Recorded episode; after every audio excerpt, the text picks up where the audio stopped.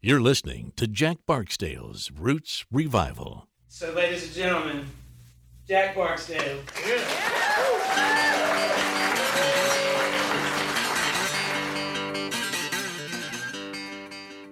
Hey everybody, it's Jack Barksdale here. Welcome to another episode of Jack Barksdale's Roots Revival.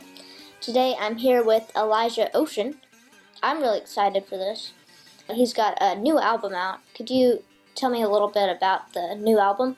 Sure, yeah. I just released it on the 13th of August of this year, and it's an album that I worked on for a really long time. The oldest song dates back to 2014. Oh, wow. I started recording it in 2018. But yeah, it took a really long time to make and get right. And I spent a lot of time just making sure all the details were the way I wanted them. And I feel like it's the most work I've put into anything, and I'm very proud of it. It's like straight up country record. Yeah, it sounds great. I really love it. Thanks, man. How did you get started in music? How did that happen? Well, we always listened to a lot of music growing up, you know, classic rock and country music and folk music. And we were always like having fun, just kind of like making up songs and stuff. And, and when I was 13, I got super into Bob Dylan. Mm-hmm. And so I wanted to write songs in that vein. So I asked my parents for an acoustic guitar for Christmas, and they got me one, and then basically just started writing songs and making them up as I went along, and started getting into bands in high school, and then I studied music in college, and I've just been doing it since then, basically. It was something that I knew right away that I wanted to do, you know, for the rest of my life. It was just felt right, you know the feeling. Yeah, that's awesome. Yeah. So again, I've been listening to the album, and it's really, really good. What do you feel like, what in your opinion, makes the album really stand out? Well, that's a good question. There's a lot of music out there these days, you know. I mean, my focus for the record, number one, is the songwriting. Mm-hmm. I wanted to make each song special, and like each word and each melody counts for me. That was the number one thing. And it's just, I think I have a unique style, the way I was able to like kind of borrow some stuff from a lot of like 80s and 90s country and mix it with some more modern sounds. I always hear like, oh, the 90s are back, or the 80s are back, or whatever, you know, but like, I don't know. I don't think anybody's really made a record that sounds like this recently that I know of. Yeah, I spent a lot of time dialing in those details of like mixing like some like 80s drum samples in there. You can't even really tell that much, but like we were using like LinnDrum kicks and a lot of like really cool. Oh yeah. Yeah, so I had my drummer record all the songs with a real drum kit, you know, in a room. Mm-hmm. With us, and then I got all these samples from like mostly just LinnDrums, and every single kick drum on the record is doubled with a LinnDrum kick. It's like this really high, punchy kind of like 80s dry kick sound. Now that you say that, I really can hear that. It's the same sound that I feel like I hear on like, there's this George Strait record from 84 called, Does Fort Worth Ever Cross Your Mind? And I swear that's the same sound. Like when I hear it in my van, I listen to that, and the kick drum just sounds like that. So that's basically what I was aiming for. Yeah. Well, I think you really nailed it. Thanks, man. And, appreciate it. So you said you started writing the album, the oldest song on the album is from 2014. How was this album kind of developed and developed over time? Yeah, well, I think I wrote that first song, The Writing on the Wall, in Austin in 2014. And I was writing I was writing songs in different styles at that point, kind of like a little more folky Americana kind of things, you know. Mm-hmm. And that one just felt different to me at the time. And it was like the beginning of me heading in this direction, right? And so like, as the years went on, I continued to write songs in that vein, and I would just set them aside, kind of, you know, like save them. Yeah. I felt like I was like building up something, you know, like I was, at the same time I was playing a lot of dance halls in California where you play like Alan Jackson and George Strait and Brooks and Dunn and all these like 80s and 90s covers for people line dancing and stuff. And that really started to I really started to like that stuff a lot. And that definitely influenced my songwriting and whatnot. So it was like over the years, it kind of just slowly built up and then started tracking it in 2018. And I'm just living on a musician's salary, and I just would go into the studio with my band, like whenever I had enough money to like book a day. We would go in a day at a time, you know, for a couple of days at a time here and there, and just pick away at the basic tracks. And so that's really why it took so long. But then like I ended up taking all the tracks back to my house right before the pandemic hit and doing a lot of work from home that year, like really dialing in some of the guitar stuff. And I did all the vocals at home by myself. I had tried doing some of the vocals in the studio, and I just felt like I wasn't getting what I wanted for some reason. I couldn't like, I felt like I just like couldn't capture the thing I wanted. You couldn't capture like, that moment that you saw in your head. I don't know why. Like, I think it had to do with like, I just never could get in the mood or something. I understand that. Yeah. And it's like, I'm thinking about the clock and the money I'm spending and like what the engineer is thinking. And I just felt like I couldn't perform properly. And so I tried that a few times doing the vocals there. And then I was just like, you know, I think I'm just going to buy a nice mic and an interface and do it by myself on my own time when I feel like it. And it worked. That's awesome. Yeah, it really sounds... The record sounds exotic, but homey at the same time. It's really cool contrast. Right on, yeah. I think that must be why. Because, like, it started as a live band record, but it became this sort of like, almost like home studio project. Yeah. Which ended up being professionally mixed. So it's like, it's kind of like a mix of worlds. Did you do all that during the pandemic? A lot of it, yeah.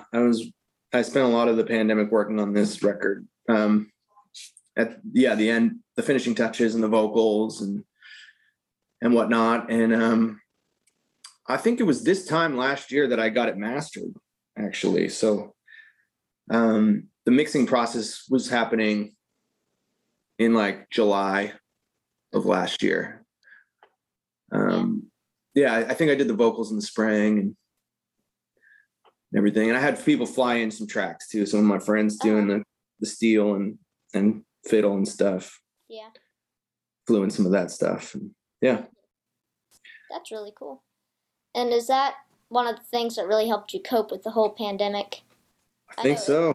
It's definitely different for a lot of people. Like a lot of people just wrote, they just would write. I think I wrote like 20 songs during the pandemic, but was that kind of your escape? I guess so, because I couldn't gig. I wasn't really into doing like the live streaming thing. Yeah, I would like just get into like weird projects. I like would buy new pickup covers from ISG and like spend time like dirtying them up and scuffing them up with different acids and stuff, like just trying to like do something productive. But I got super into like the home recording thing and mixing and that's how I spent most of the time, basically. That's really cool. And you touched on this subject a little bit earlier, but I just want to know if we could expand on a little more, because it's always something that I find interesting, is what music did you grow up listening to? And what music did you eventually find on yourself and really connect with? We had a big record collection at home. So I remember Willie Nelson, and the Beatles, and Allman Brothers Band, Grateful Dead, a lot of Tom Petty, and Bruce Springsteen, stuff like that. Yeah. Neil Young. Yeah, like that was mostly what we were listening to day to day. I remember that stuff. And then, yeah, like I've like gone through phases with all kinds of music. I was in like hard rock bands and stuff. And, you know, I studied like jazz and classical music in college. I didn't really seriously start getting into country until like, I don't know, maybe 10 years ago or so. Like it's basically all I listen to now for some reason, like as I got older. Yeah. You know, it's kind of just rediscovering a lot of that stuff and like diving all the way in. And it's a deep well. It is. Yeah.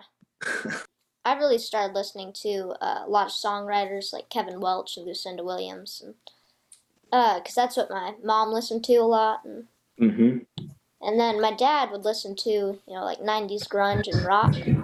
Nice. And so I got really into country for a little bit, and then I found a mix of both, and really fell down the rabbit hole of the blues for a while. Yeah, man, there's so much there. It's great. I listened to a lot of that stuff growing up too. I mean, my dad took me to a BB King concert when I was in like 7th grade or something, you know?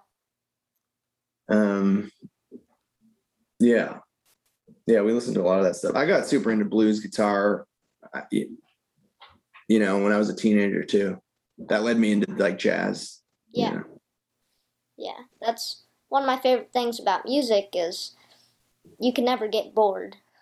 It's all connected. Yeah, there's always something else to find. It's an endless journey. It really is, man. You nailed it. It really is. What have you been listening to more recently? What have I been listening to? A good friend of mine, Brennan Lee, is in Nashville, and yeah, she's great.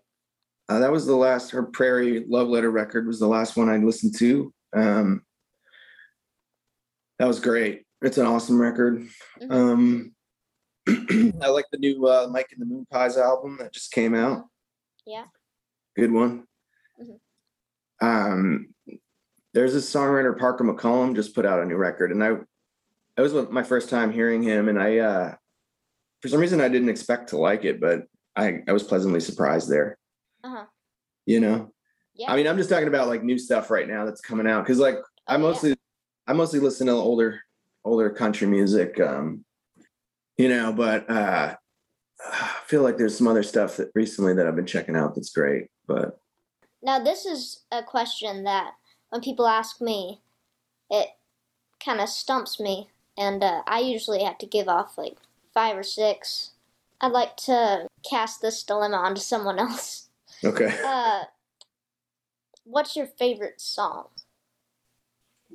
Of all time? Of all time. And I usually pick a couple, so feel free to do the same. Well, I don't know. That's a really tough one. There's no obvious answer, really. I know. The best song, my favorite song. It's always changing. See, that's the thing. I woke up early this morning at about... Okay, the song that I've been getting into recently is from 1980, and it's a song called 14 Carat Mind by Gene Watson. That's my most favorite song of this week. Yeah. It just tells a story. It's just a great melody, great progression. Oh. It's got a lot of energy, and it tells a great story. I don't know that one. Check it out. 14 Carat Mind. But yeah, back to my story. This morning I got up early because my nieces are running around loud and I'm on the pull-out couch and they're just rambunctious in the morning. And so they came in and they were like, oh, can we play your guitar? And like, they're 6 and 4. And it was like, yeah, 7 this morning. And I hadn't gotten a lot of sleep, but I ended up singing them a handful of songs this morning with my morning voice. I did You Are My Sunshine, which my mom used to sing to me growing up. And my mom came down and we harmonized on it, which was fun. That is really cool. It's a good song. Then I did I Still Miss Someone by Johnny Cash, which also, it's a good tune. Yeah, I love that song. And then I sang On the Road Again by Willie Nelson as a request. Yeah. And yeah, I did a few more. You know, if there's, oh yeah, I did Ripple by the Grateful Dead. It's one that I grew up listening to. Yeah. Great one. Are those some of your just favorite songs or just ones that you enjoy? Those are great songs. They're all great. Yeah. Yeah. I don't know. There's so many, man. There's like, you know, thousands and hundreds of thousands, and it's tough. Yeah. And it's hard to tell what guidelines to go by when you're trying to figure out your favorite song, or I'm not sure that anyone could ever figure out the best song, but as far as favorites, for me it'd probably have to be Townes Van Zandt or Leonard Cohen, one of the two. Mm-hmm. Yeah, actually I did a Townes song this morning too. It was If I Needed You. Yeah, that's a beautiful song. It really is. Yeah, that's one of my mom's favorites. Mm-hmm. Yeah, I love Townes' stuff, like Fairly Well Miss Carousel, and Quicksilver Daydreams of Maria, that just kind of show majestic, majestic yet very tortured his mind was. Yeah, he really painted a picture. Yeah. Yeah, and Leonard Cohen, I'm just not even sure how to describe Leonard Cohen at all. I'm not sure there is a way to describe Leonard Cohen. Yeah, you got to listen to it. Yeah. Yeah. Some unreal stuff. Yeah. And I've got a few more questions that I like to ask. And this is one that I always find pretty interesting to hear people's answers. What is one of the coolest people that you've gotten to play with? I'd probably say this guy right here in my hat, Zephaniah O'Hora. I don't know if you've checked out his stuff. I haven't. That is a long name. Wow. It's a solid name. Yeah. He's a good friend of mine, and I backed him up on bass quite a bit on the road. And he's probably one of the coolest guys I've ever played with. He's just a sweetheart and a funny guy, and loves Merle Haggard and has a great voice and great style. Yeah, I'll definitely have to check that. I'll definitely have to check him out for sure. Check him out. He's got 2 albums out right now, and they're both great. Oh, cool. Yeah. Awesome. Well, I know what I'll be doing this afternoon. There you go. It's a great way to spend the day. Yeah. So this kind of expands more on that question. What is one of your dream shows or experiences? One's like someone that you'd like to play with, or a venue that you'd like to play, or something like that. Sure. Well, I've been hearing a lot about Red Rocks recently, and that's come into my conversations quite a bit. And I've never actually been to Red Rocks. You know, I've seen like videos of that place, but it just looks like a sweet venue. Yeah. Yeah, that'd be crazy. I'd love to play there. That'd be great. I'd love to play the Ryman Auditorium. Mm-hmm. Yeah, those are some top tier places that. Yeah. Yeah, those would be that would be pretty cool. That'd be awesome. Yeah, beautiful venues. And so I've got about one more question for you. Okay. And, this is also a pretty interesting question to hear what people say, because there are varying. There, just endless. There's an endless number of things that you learn through music and songwriting. But what is one of the most valuable things you've learned through writing songs, playing shows, making albums, etc.? Well, music business is not easy, you know. It's like all the social media and like you're oversaturated, and it's just really hard to like stand out and like, you know, you don't want to come across as like being too eager, but you want to put yourself out there. So there's a balance with everything, you know, with that. Yeah. But because you can't just stay in your shell all the time. But yeah, I mean, I've always pretty much been able to do this, but it's ultimately all about the music, you know. Just make good music. That's what I've learned. You know, spend as much time as you need to on your craft and like, yeah, just make music that you like, and that's awesome. And at the end of the day, if that's all you've accomplished, then you won, you know. It's like you're a success. Yeah. You made it. Yeah. I like to say I made it. I'm just making it better now. I like that. Yeah, that's definitely a good philosophy. I feel like trying to chase success in music is like it's an uphill battle. Just once you get to the top, you're a psychopath. Yeah, it's like Walter White from Breaking Bad. You know, it's just that transformation. Like that's what it'll do to you, maybe. So yeah, I'd say just make good music, and that's hard enough. You know, don't chase success. Just chase a sound, chase a song. Yeah. Yeah. Chase a vibe. Those are some of my favorite people that just play because they want to play. They play what they want to play. Yeah. And they have fun, and they don't, you know? Yeah. Just make sure you're like happy with yourself, and like at the end of the day, your success will happen naturally. Just you don't have to worry about it. I feel like that is a great way to end this episode. And thank you so much for doing this. I had a lot of fun, and I hope you did. I really did, Jack. Yeah, I really appreciate you having me on the show. Yeah. Yeah, this is Elijah Ocean. I'm Jack Barksdale. You're listening to Jack Barksdale's Roots Revival, and I'll see you next time.